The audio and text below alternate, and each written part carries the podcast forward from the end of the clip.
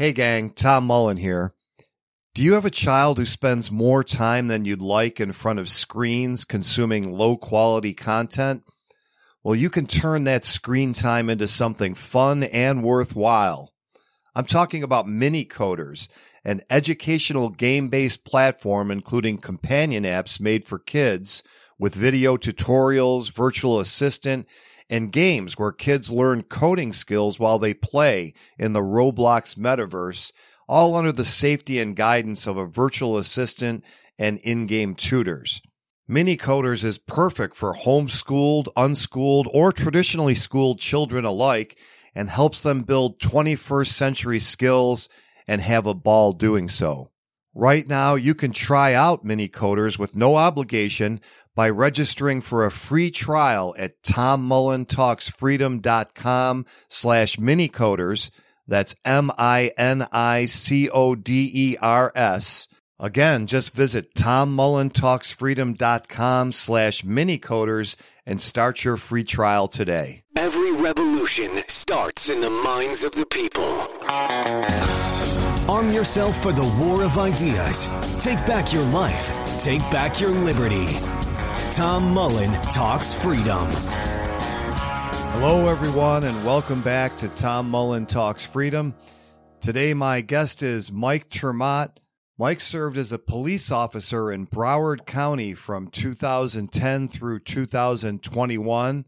His prior career was in finance and economics and included work with banks, the White House Office of Management and Budget, international development agencies, federal agencies, and trade associations.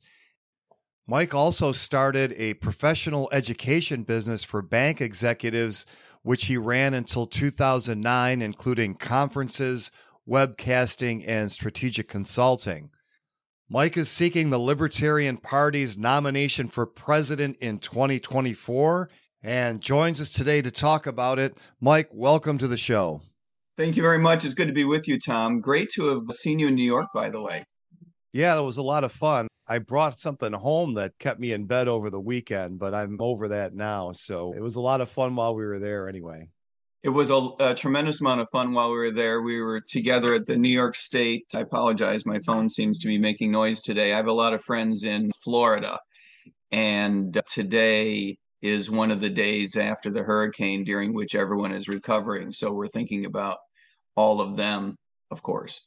Yep, I did that myself for 10 years while I lived there and just happened to move down for like the worst hurricane year, I think, in this century, which was 2004 and was there for 2005 so i know what they're going through In yeah four and five too. and seven were really rough i was down there too i lived in florida for almost 20 years so before we get into the Libertarian Party and and your campaign for president, I thought people should maybe get to know a little bit about your background. It's interesting because if I presented the three phases that I know about, where you were an economist who advised the White House at one time, a police officer, and a libertarian, I don't think anyone would put it in the order that it actually happened, where you're the economist first and then you become a police officer and then you become a libertarian. A lot of times you know at least the economist comes after libertarian well it's actually uh, slightly stranger than even that. I became a cop and a libertarian at the same time.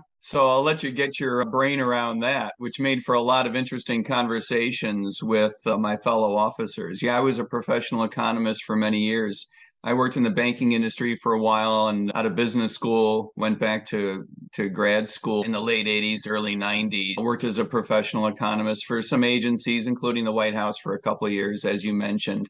Although characterizing it as an advisor is probably given me too much credit. As a young economist, I was among the lowliest of the low, you can imagine. So my job was merely to help keep track of the federal budget and understand the the law and how uh, the budget affected the law and the law affected the budget and that sort of thing. Yeah, and I, I worked as a free market advocate in the banking industry for quite a few years after that. A partner of mine and I ran our own business in the banking industry, educating bankers for quite a few years. I taught economics at the university level in Florida at a couple of different uh, universities at Barry and at Nova for our Florida fans out, very fun universities. And uh, yeah, went into the police academy. I was 49 in the police academy. I worked as an officer from age 49 to 60. I retired just last October, so I'm still in recovery. Wonderful experience, by the way. It is a young person's game. So I recommend for those that are interested in police work, I recommend not waiting quite as long as I did, but being a mature adult does make for a better officer. I can tell you that much uh, straight up. As a as a training officer for several years, you got to see uh, how much maturity matters. And uh, I suppose that could be said for any industry, right? Any business. But in police work in particular, there's an enormous amount of discretion that officers have. And so maturity and, uh, frankly, a libertarian outlook really matter. So you're an economist and with everything you said some people get into academia they never leave because they've kind of kind of secure lifestyle there what made you want to become a police officer and what made you become a libertarian in any order you want well, I always wanted to be a police officer. I'm a big believer in public service. I first took the entrance exam to a police department in 19, I believe it was 89 or 90 with the Metropolitan Washington Police Department, Washington, D.C., and just decided that it wasn't enough money. I probably should be a little bit uh, embarrassed by that statement to, to make such an important decision turn on money, but I wanted to raise a family and just didn't see a way to get there from here. In those days, even in those days, $27,000 was not a lot of money in Washington, D.C. So I stayed in grad school and put it off for, for 20 years uh, put it off for a long time and finally made the jump when I thought the appropriate time had come. I'd already figured out financially how to get the kids through school. So there was a good time to do it and figure I better do it, you know, in my 50s instead of in my 60s. So it was just a matter of putting it off. Being a libertarian and being a cop are awfully compatible if you have the right attitude. I believe that police work correctly viewed is a matter of protecting people's rights. Indeed, as a libertarian, I believe that that is the sole legitimate function of government is to protect our individual rights. And as an extension of that, police work should should view itself in, as being in the same business. And I believe that the vast majority of cops, arguably all cops, believe that to be true. Officers are in the business of protecting you from others who would take your rights. And increasingly, police officers understand they're in the business of protecting the government from taking your rights. Obviously, we have a lot of a lot of ground to to make up in in that. You know, it's funny on the libertarian side of things. My favorite writer, probably of all of the libertarian literature, was William Norman Grigg, and he really devoted the last fifteen or so years of his life to police abuse and he had no shortage of stories. So i mean on one hand we have what seems to be a serious problem. On the other i kind of do the numbers sometimes and i say well there's about 600,000 of them out there and if you subtract the federal goons like in the IRS who shouldn't be carrying a gun anyway you still probably have a half a million or almost that of police officers. So if most of them or even some small dinky percent were committing these abuses, we'd be seeing hundreds a day and we don't. So, how do you sort that out? Is there a problem? How widespread is it? And what is the problem? I think there is a problem, but I would say that about any industry, any business, I would say there's always an improvement that can be made. The difference in police work is, I think, twofold. One is it, it's problem mistakes problems, errors in training.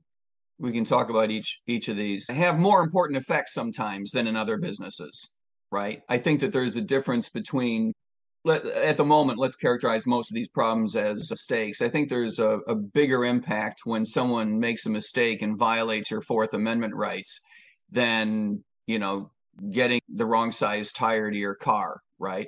And and so different businesses have different effects on us when things go wrong. The other thing in police work is that it's a, a government controlled business by its nature, by the way. I believe that we need to privatize our control over police, but there's really going to be no such thing as completely privatizing police because it needs to be governed in a geographic sense. You can't go house by house. So we can talk about that as well.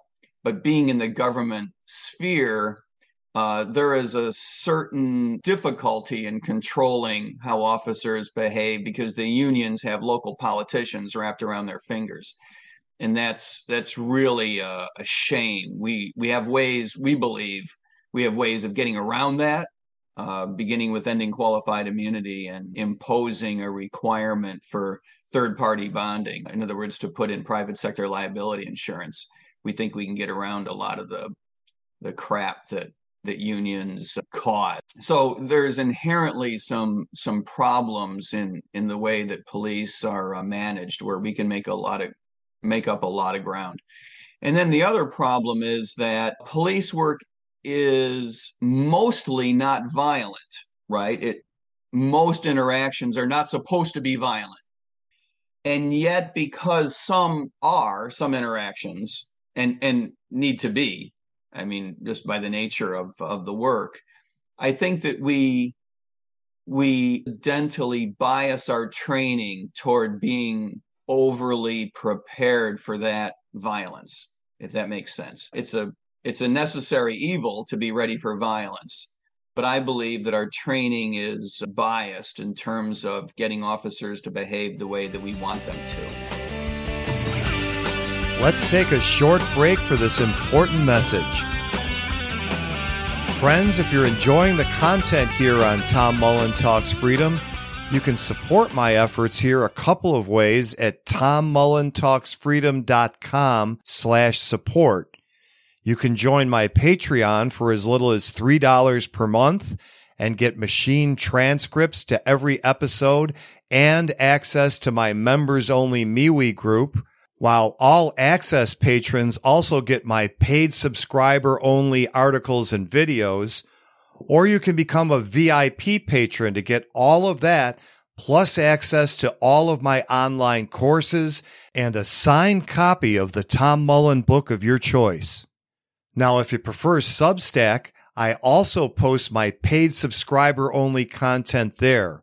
Find links to all the ways you can support the show at tommullentalksfreedom.com slash support. That's tommullentalksfreedom.com slash support. Become a supporter of Tom Mullen Talks Freedom today. And now let's get back to our episode.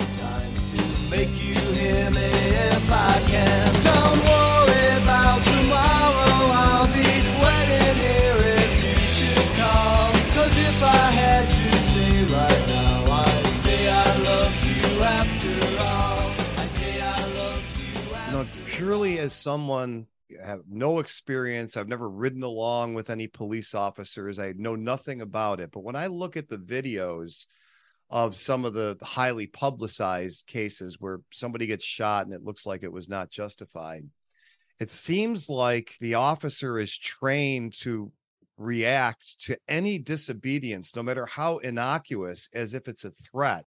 And I even, it seems like there's some panic there on the officer's part. Is there anything to that? That's just my observation, and it could be wrong. No, absolutely. Both of those are true. A lot of the mistakes that officers make are out of fear, uh, which is why I always say if you're if you're going to commit a crime and you have a choice, you want to be arrested by the the biggest badass in the department because that officer will will not fear you and panic and do something stupid, right? In that sense, it always helped to have gray hair. My hair started going gray as I was going into the academy. And it always helped on the street to have gray hair because people would settle down around me. It seemed like no one wanted to piss off grandpa, I think. and that worked for the people that you had to arrest. It helped for victims. And it helped, interestingly, with other officers. You know, no one wants to embarrass him, himself in, in front of grandpa. So just the being able to generate an atmosphere in which people settle down, don't panic, relax, can can operate in an environment free from fear, that matters a lot. So yeah, I think you really put your finger on something. And the other thing is the way that we conduct training. We need to get much better at de-escalation. We need to uh, much better at discerning what is something to fear and what is not something to fear. And I, I recognize, by the way, I recognize that some of this, well, first of all, all of this is hard, right? And some of this is almost impossible to overcome completely. You know, saying something like, don't be fearful out there is probably not helpful, right? you know, there are situations that are just inherently scary. And so we're never going to connect these dots so completely that we're going to make panic situations go away and eradicate mistakes. That would be a stupid thing to imply. But I do believe, having gone through the training, myself, I was a cop for 11 years uh, going through not only the initial training but ongoing quarterly training, I do believe that we are biased towards seeing threats and we need to really work on ways to not fear certain things. And then I, I, think that there's another bias that we don't talk about too often, and I think it's very difficult to talk about. So see if I can say this without pissing off everybody. There's an old saying in police work that you know I'm I'm going to go home for dinner tonight, right? that everybody says that and everybody says it about each other you know it's important that you learn how to do whatever it takes to make sure you go home tonight there's another saying i'd rather be judged by 12 than carried by 6 you get the point police officers are trained to do whatever it takes to save their own health and life and on some level that makes a lot of sense right nobody would nobody would take this job if they were not given training on how to stay healthy and safe. That is all appropriate. But where I'm going is there is a bias towards saving your own butt instead of someone else's. There is definitely a feeling that my life is more important than than the life of someone else that I may be dealing with. And there is definitely a feeling that the importance of, of making that arrest, particularly in a felony, is paramount and safety becomes secondary. And these are situations I believe that we can correct as a cultural matter. But as as you know, and to say otherwise would make me look silly, cultural matters, cultural matters take generations, decades to change and police work is something that is that is affected by police culture and by societal culture to such a degree that I think we're looking at decades and decades to get things going in a in what I would consider a, a more healthy direction. And of course, the police officers are out there enforcing a lot of laws that maybe we wouldn't necessarily want on the books anyway. so there's to me there's a great opportunity to just cut down on the number of encounters. There's no way around that every encounter with a police officer is an encounter with an armed agent of the state where you have to follow their directions, follow their orders. And, you know, it's one thing if you're suspected of armed robbery. I got no problem with a cop going out there and giving orders to somebody who's suspected of armed robbery or murder or whatever. But when it's some traffic violation, when it's some other innocuous thing, then you've got an armed agent of the state and it starts to seem like a little bit of overkill. So there's an opportunity to cut down there. What do you think of this idea that we treat police departments we run them like fire departments. We only get a cop if somebody calls one. It wouldn't bother me personally, but it would bother the communities that are policed. That's not what that's not what people want. The people who are paying the taxes for police work just don't want that. They want traffic control and they want patrolling and they want proactive police work. Stop and frisk in New York is where it became popularized, right? Where we've all became aware of it when the Supreme Court said to cut it out. Is something that every department in the United States does. It's not just a New York phenomenon. In in varying degrees in different ways, and we don't call it that. But proactive police work exists not because police woke up one day and decided that would be a fun way to do our job. It now, now because of our training and because of the culture, it's now viewed as, yeah, you know, it seems like a great way to do our job. But the reason it exists at, at the origin is because that's what communities want. They pressure their politicians to get what they want. The politicians pr- pressure the police chief and hire the police chief that sounds like he or she is going to be most proactive, and that gets passed down. So I think that there's a cultural ship that needs to be turned in, in this regard a little bit. I think the Supreme Court was correct in telling New York City to cut it out. Uh, I've always believed that, but it is a big big deal. And even if you weren't stopping and frisking, you would still be patrolling and you would still have to have traffic control because that's what that's what communities want. Polling data show that communities want either the two out of three, you know, we're talking 60 to 70% depending on the community. People want the same level of police activity or greater or greater and, indeed, most Americans split approximately evenly into three buckets those that want less, those that want more, and those that want the same amount of police work in their community.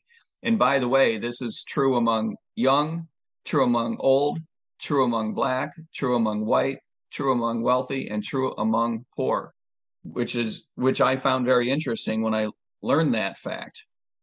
So it's not a matter of cutting back police work as much as it is doing doing police work in a way that honors the fourth amendment doing it in a way that honors the fifth amendment and and be careful you know you brought up uh, traffic stops and how you know it would probably help the community and police officers if we weren't jerks when we pulled someone over for a for a tail light right? Yes that is true. You might be surprised how difficult that is when the real reason you pulled them over is because you know you're concerned about what's going on in that block more generally. And then you've got a little bit of fear in the back of your head about the fact that this might be more than a tail light it's most stops are not made just because cops are trying to get a quota of a certain type of ticket there is that phenomenon that goes on we probably want to be careful about managing that as well. But a lot of traffic stops are made because a cop is concerned about something else going on in the community and just trying to find out who's rolling around and that sort of thing. I'm not saying that makes it okay or that makes it a good idea. I'm just explaining that when the cop who's pulled you over for something that doesn't seem like a big deal is is acting like a jerk, it's because of a combination of his broader concern about the, the community and his training. And by the way, you, you mentioned, you know, when we see things on TV, on video, online, and we see these horrific incidents, what do you think the cops are watching? You know, the cops in their training are watching all kinds of videos of cops getting killed in traffic stops. And and so, you know, each side of that interaction is in some sense poisoned by a biased view of of what we can sample online. Yeah, and, and I don't mean to imply that the traffic stop is a one-way street either, because in most of the incidents, it's not like the person stopped, said, Good afternoon, officer. What can I do for you? You know, usually there's there's some kind of chaos going on with the person resisting or that happens. And and and that's where i'm i'm getting to i think like if you just had less encounters you'd have less that go bad. Whether or not a lot of the people who would react that way actually are guilty of something else is a whole other subject. Yeah. Well the big one of course tom is we need to end the war on drugs. We need to stop managing our huge problem in the United States with the drugs, in my view. Criminalization doesn't work. I don't think it's ethical, but as as a libertarian, I just don't think it's ethical that that a government does, can decide what you're not allowed to put in your body. But as ethics aside, which is a silly statement, as a libertarian, I have a hard time saying let's just put ethics aside. But even if we disagreed about the the ethics of that situation, it would be hard to argue that we have done a good job of helping the United States avoid drug problems by criminalizing.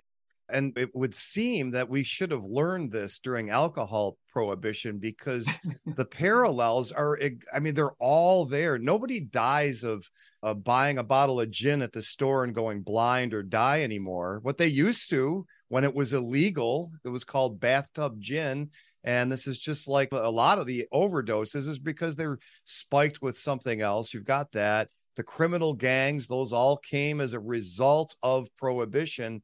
So it's just it seems so obvious to us and it's hard sometimes for me to like look at somebody who I am putting ethics aside. What works? That didn't work. It's not working now. How long does it have to go on not working before you stop? It, it really is incredible to me it's gone on so long. And by the way, police officers by and large agree with you on on on that point. Cops are willing to do their job still by and large, but police officers recognize that they're not typically, I don't want to say 100 out of 100 cases, but typically you're not helping someone as much as you could by bringing them to to jail for, you know, possession. Police officers are always going to be involved with drug problems one way or another because as first responders you're there when things go bad. And you you know you, you can't send a counselor into a potentially dangerous situation. So cops are going to be involved. But i can tell you i had personally my my 11 and a half years of experience i've done a lot more cpr on overdose cases than felony arrests for possession. I have taken a lot of people to the hospital with shall I say, a great deal of encouragement. I don't want to make it sound like I was just blatantly violating their their rights, but we do bring bring people to to hospitals, try to get them into rehab situations, assuming they're awake, right? And there is some discretion. All too often, when police officers show up, there's either violence or a, a real critical health crisis going on and so you don't have a lot of discretion always in how you handle the case. But i think the evidence would would show that certainly non-addictive drugs need to be decriminalized.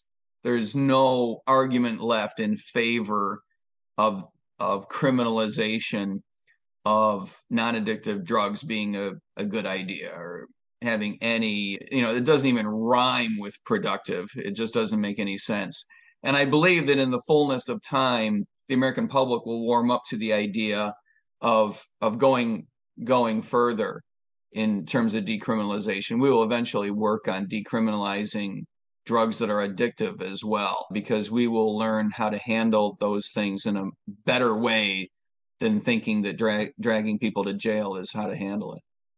Yeah, let's hope so.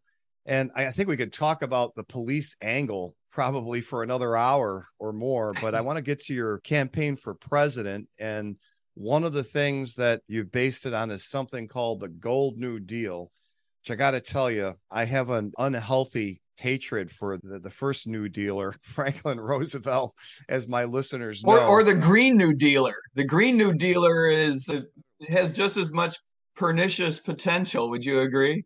Yeah, it does. But what is the Gold New Deal? The Gold about? New Deal suggests that we just like the just just like the original New Deal that we need a different relationship between us and our government. That's the fundamental uh, premise. You need to start at the origin point and that's what it is.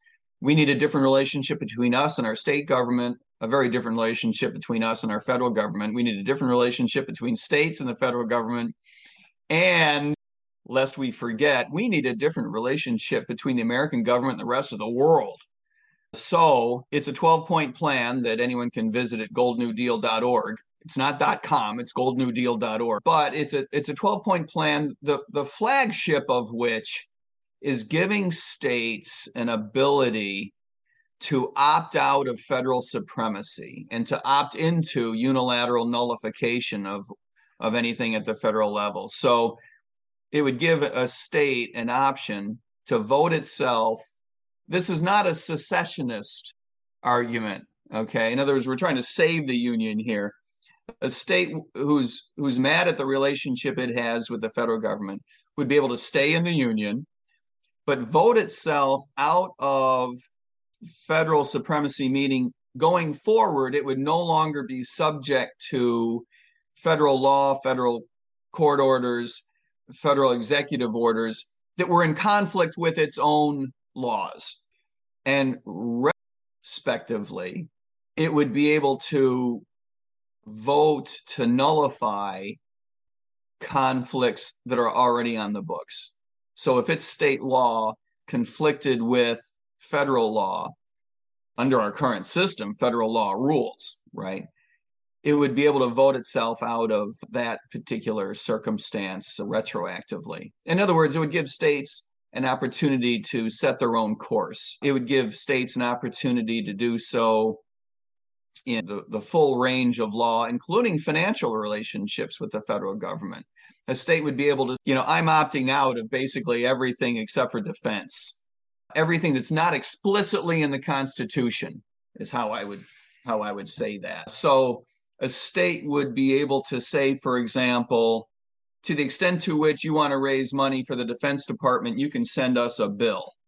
But we are not going to have a direct relationship anymore between the federal government and our constituents. You're not going to be able to use the IRS to tax individuals. The state would tax. A state opting into this uh, relationship would be able tax its own citizens and send the money to the federal government. The idea being with that, Tom, is that individuals, you you and I, we do not have much of a powerful relationship with our federal government. When the IRS says you owe us $2,000, the best course of action is to give it to them as a practical matter.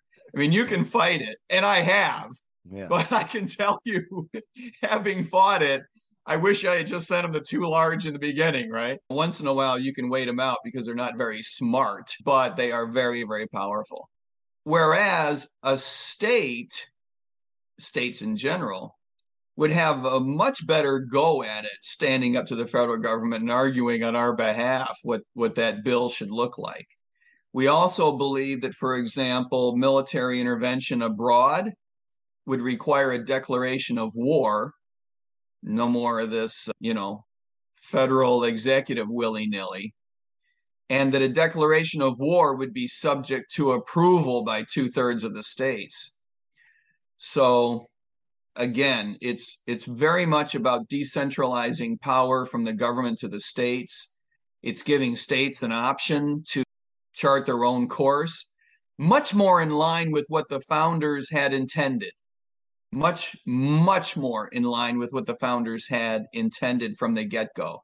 We have the 10th Amendment that says whatever the Constitution doesn't explicitly say is reserved to the states. So, in some sense, we're only codifying that. So, your tax plan sounds a lot more like the Articles of Confederation. Was that what inspired it? No, it wasn't. But remember, before the Constitution was amended, the federal government didn't have the power to tax the income of individuals either. There was a long time until that came into place. We made it through the 19th century without an IRS. So, no, we're not peeling all the way back to the Articles of Confederation, but we are peeling we're peeling back to the Constitution as which it was intended, I believe. And as far as interpreting what power the federal government really has and what it doesn't would there be a, like an adjudication process within the state where some kind of process would have to occur to determine oh this thing is something that's really not constitutional we're not going to go along with it? Right the federal government would have to sue in state court. I'll let that sink in for a moment. In other words i'm not suggesting it would be a trivial matter to decide up front what is explicitly a constitutional power of the federal government and what is not. I recognize, and good for you for recognizing so quickly as well, that this is an issue that would need some process for handling going forward. But definitionally, a state that opted out of federal supremacy would not be subject to an argument between its own courts and federal courts. This would require the federal government to sue in state court. You'd have to make your case before judge or judges in a state court. In other words, the bias that I believe exists in the federal Supreme Court, and I believe that historically it is heavy toward the federal government. That bias would not be any longer an issue when it comes to arguments between states and the federal government. Now, and one could argue that there would be a bias towards states in an argument between a state and a federal government. But at some point, you got to say That's right. That's why we have checks and balances because humans are biased and imperfect, and we need a, a way to resolve conflict. But unless you're going to employ Martians or other foreigners to adjudicate arguments between states and the federal government, I'm much more comfortable with that process being done at the state level. Do you think that to implement the Green New Deal, Gold New that, Deal, I'm sorry, did I say Green New Deal? Oh my It's God. a hard one, isn't it? But that's part of why we're doing this is because we need to get out of the idea of, you know, people being able to control the space of of of aspirational objectives for the relationship between us and our federal government. We have aspirations too. We believe we know what the relationship ought to look like too. We are not ceding this to AOC or anyone else. Look, I can be loud and have a big mouth too. We're not ceding that to Democrats. All right. So the Gold New Deal, in order to do it, is this something that you picture would require amendments to the Constitution, or do you believe that we're just trying to enforce the Constitution that's there?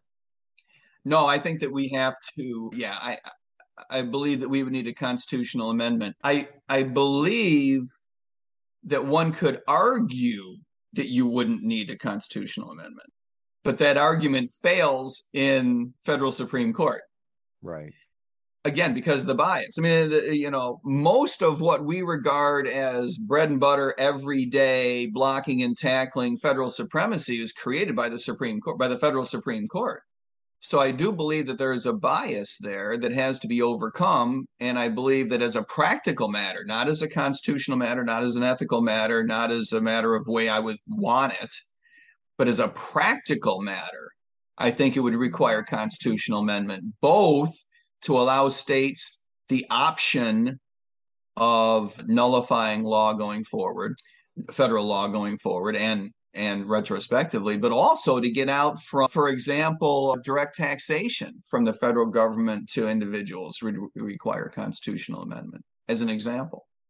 Yeah, yeah, for sure it's funny that actually the the income tax at least they did get an amendment for that one. One of the few things that they're yeah you you, you got to give them props for that on some weird level don't you? But that doesn't that doesn't make it a good idea. It just means that you know power politics that's a smash mouth power politics. That's what that is.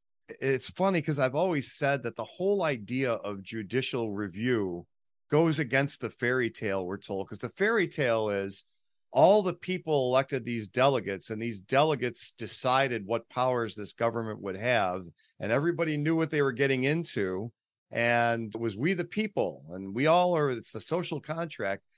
But if you need the so-called finest legal minds in the land to tease out of the word some new power that nobody else seems to see that is there i mean that, that's like the opposite of the fairy tale and it's someone else's fairy tale. It's a fairy tale, it's just not ours. yeah. And so put the burden on the federal government to overcome that they have this power that no one else can see but nine people in black robes. Yeah, that's exactly right. You're going to have, eh, and maybe it'll still be nine people in black robes, but they're going to be in places like Albany and Springfield and Columbia and Carson City. They're not going to be in Washington. Yeah. Well, Mike, it's very interesting. You're going to have to come back as your campaign progresses and we'll talk some more. Where do people go to find out about your campaign? Well, thanks. I appreciate that. You can go to uh, MikeTerMaat.com. Of course, you'd have to spell it right. That makes it tricky. I'm sure your audience can spell Mike, but my last name is T E R M A A T. So MikeTerMaat.com is where you can learn about the campaign for the presidential nomination inside the Libertarian Party. And uh, GoldNewDeal.org is the platform that we're suggesting, not merely for our campaign, but for the Libertarian Party generally. Sounds good. We'll link to those. And Mike, thanks so much for spending this time. Thank you, Tom. It's good to see you. All right, friends, that's going to do it for today. Just a few reminders to stop by tommullentalksfreedom.com slash support and check out all the ways that you can support my efforts here, including joining my Patreon or my Substack. And if you haven't already, make sure that you go to itsthefedstupid.com to download a copy of my free ebook, It's the Fed Stupid. And as always, if you like the music you've heard here on Tom Mullen Talks Freedom, you can hear more at tommullensings.com. Thanks for listening. The war of ideas has only just begun. Arm yourself with the knowledge you need by heading to tommullentalksfreedom.com and subscribing to our email list. And remember, every revolution starts in the minds of the people.